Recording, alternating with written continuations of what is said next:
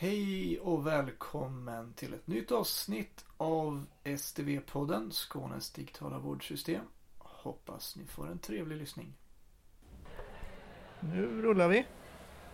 Ett soligt Malmö. Ja, vi sitter här på i Malmö. Ja, vad fan vet vad vi är. Vi är precis vid akuten, den hittar jag till. Men vi sitter här vid jubileumssalen, är vi faktiskt precis utanför. Där alla verksamhetschefer i Region Skåne, nästan alla i alla fall, träffas för att få information om SDV.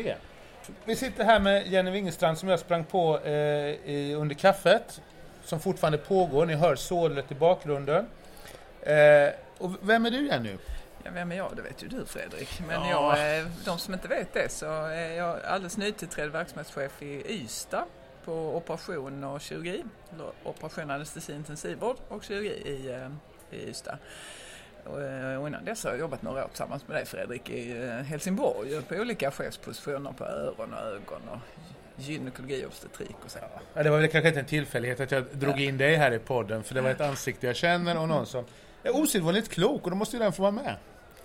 Tack Fredrik. Idel lovord. Varför är du här idag Jenny? Ja, jag är här för att lyssna på... Ja, jag är här för att jag blir kallad till möte. Nej, men vi har haft återkommande möten med förvårdsverksamhetschefer som jag tycker har varit verkligen gått från att vara sådär... Jag har gått hit för ett halvår sedan, gick jag kanske hit med lite viss skepsis, och nu känner jag mig rätt så entusiastisk faktiskt. Jag skojade lite med Fredrik och sa, nu när man lyssnar på de här olika föredragen så märker man att ni uppe på Medikon som håller på med SDV har blivit lite sektifierade nästan. Ni är så entusiastiska så att man blir smittad faktiskt. Ja. Och jag tycker det ger en känsla av att här finns ett stort gäng människor som håller på med detta, som vet vad de gör. Så det ger mig ändå någon slags trygghet ändå att det här, vi kommer fixa detta och det kommer bli jättebra. Vad skönt att du säger det, för när man är mitt i det här, jag brukar kalla det väckelserörelse, men det är väl ungefär samma som sekteristiskt, så ibland undrar man, vet vi vad vi gör? Men det är i alla fall skönt att höra att det verkar som vi vet vad vi gör. Och vi vet nog det, men när man fastnar alla detaljer så glömmer man ibland bort att vi rör ju faktiskt framåt. Men det är väl som allt ledarskap. Ibland är det viktigare att få det att verka som att man vet vad man håller på med än att man verkligen gör det. Jo, visst är det så. Jag brukar säga det, att vara chef och spela teater. Men nu håller vi på att bli en ledarskapspodd. Vi får hoppa in i SDV. Men i och för sig, det pratar man ju ofta om. Ledarskapet är avgörande vid all förändring. Och det här är ju egentligen, vi pratar mycket om IT, men det är ett arbetsredskap som ger nya arbetssätt. Och det kommer aldrig funka om vi inte vågar leda det här. Nej, så är det ju. Och därför är det väl rätt så bra att vi får ta del av den här sektkänslan. För att jag tror det är jätteviktigt att jag går hem till mina medarbetare och är lite entusiastisk och tänker att det spelar ingen roll, det här blir jättebra. Jag kan inte förklara alla detaljer eller hur ska det ena eller andra flödet exakt se ut, men jag har en stor tillträtt att det kommer att bli bra, och att medarbetarna har den ingången tror jag kommer vara helt avgörande, för det är klart det kommer att strula början, det är klart det kommer att vara en liksom smärtsam övergång, men har man en positiv feeling när man går in i det så tror jag det kommer att underlätta jättemycket. Ja, för då tål man nog motvinden lite bättre. Ja, för det är klart att det kommer blåsa motvinden när vi håller på med det här.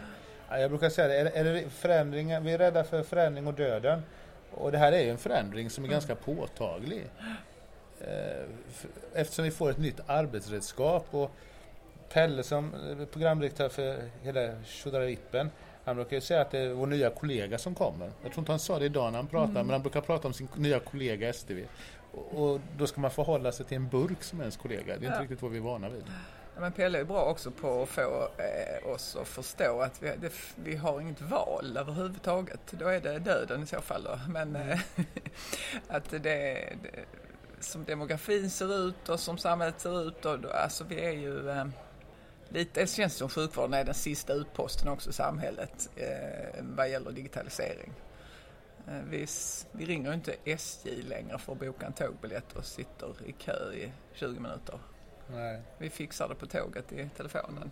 Vad har du med dig hem idag?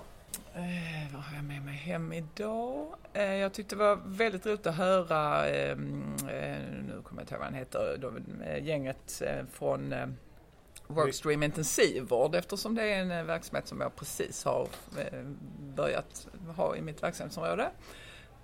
Och ja, det var roligt att få ansikten på dem och fick stort förtroende för dem också. Så det har jag förstås med mig. Nej, men jag har med mig faktiskt tydaren innan, det som jag sa, en känsla av att här är vi har verkligen liksom tagit oss an detta med en stor organisation. Vi har fått in, jag kommer ihåg Pelle sa för många månader sedan att vi måste ha in de bästa i detta. Det känns som vi har fått in riktigt bra personer som faktiskt har kunnat lyftas från verksamheten för att göra detta. Ja, lite, jag hade stor tilltro innan också, men jag har nu faktiskt ännu lite större tilltro till att vi är på banan. Vad är SDV för dig? SDV är ju en jättestor modernisering av våra sätt att arbeta. Det är på något vis, ja, men lite som jag sa innan, alltså att vi äntligen i sjukvården gör det som vi har gjort med allt annat i våra liv. Hur vi inte bara bokar flygbiljetter utan så himla mycket annat som vi kanske inte ens tänker på idag, att det ser så annorlunda ut. Nu är det hög tid för sjukvården att utnyttja den möjligheten som digitaliseringen utgör.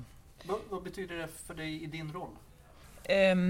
Ja, på kort sikt så betyder det att jag behöver nog göra ett stort entusiasmeringsarbete hemma kanske, som vi pratade om innan, och se till att vi är så förberedda vi kan. Jag tycker det känns som att jag är ny på jobbet, men vi har människor med i olika grupperingar, så jag känner mig trygg i det avseendet.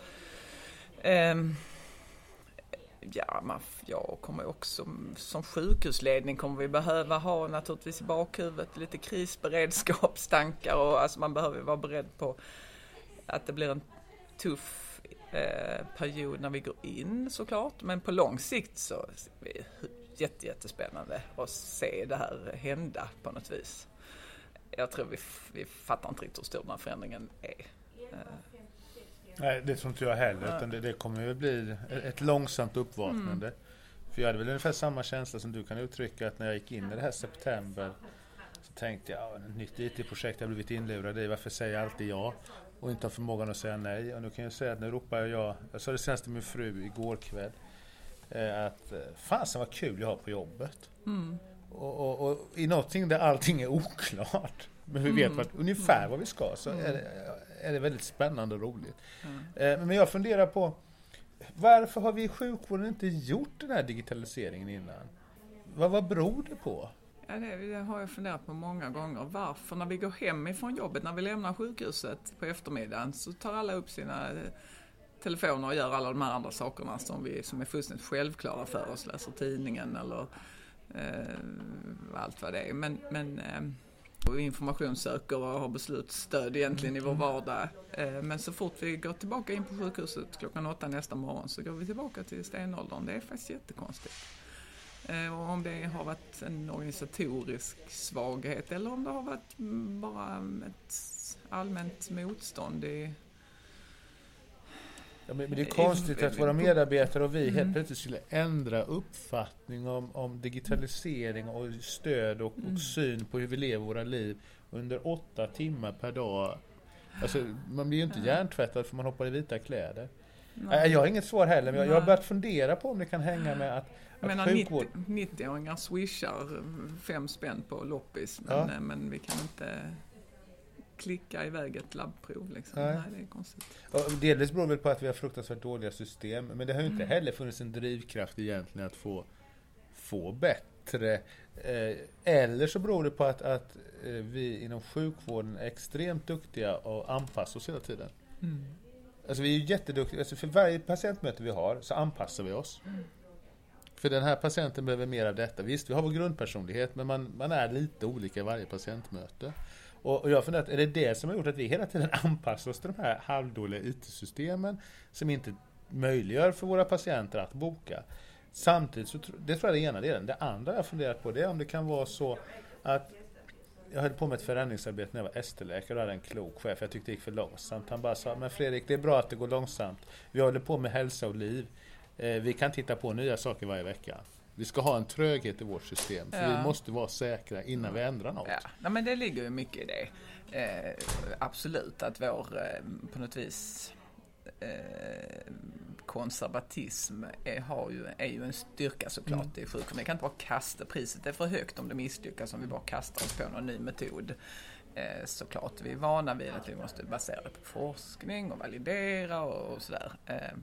Medan det känns mindre läskigt att prova Swish kanske. Mm. Så det är klart att det så är det ju säkert att liksom risknivån i vår verksamhet på något sätt gör. Ja. Jag undrar om inte det kan vara så. För att om jag torskar en 100-lapp om jag gör fel när jag swishar första gången. Det må väl vara. Men om en patient får en skada över att jag testar något. Ja. Det skulle vi aldrig förlåta. Nej. Och precis, det är liv och inte bara pengar att spela. Så det är ett jättebeslut naturligtvis för en klädbutik att bara börja med showrooms i city och sen ha allting bara e-handel. Men visst, vad som kan hända ändå att man går i konkurs där. Så det är klart, priset är högre i sjukvård. Det skulle kunna vara. Ja, om vi någonstans är lite programmerade i det. Även om det är kontraproduktivt kanske i och för sig, men... Jo, på ett sätt är det kontraproduktivt, men det är också vår styrka kanske. Mm. Ja, väldigt spännande i alla fall. Mm. Vad hoppas du mest på?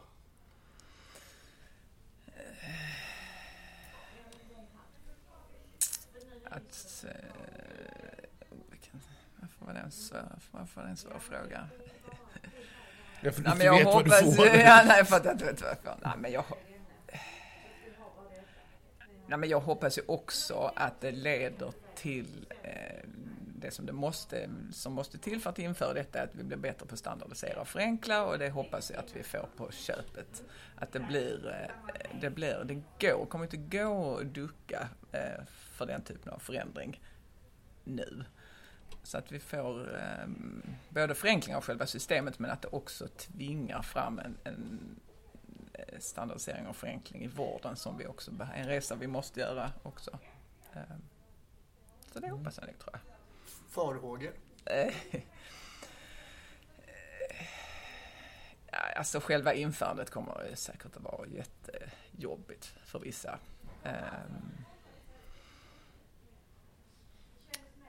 Så kanske mer att farhågor inför en tuff resa. Liksom att vad ska priset bli längst.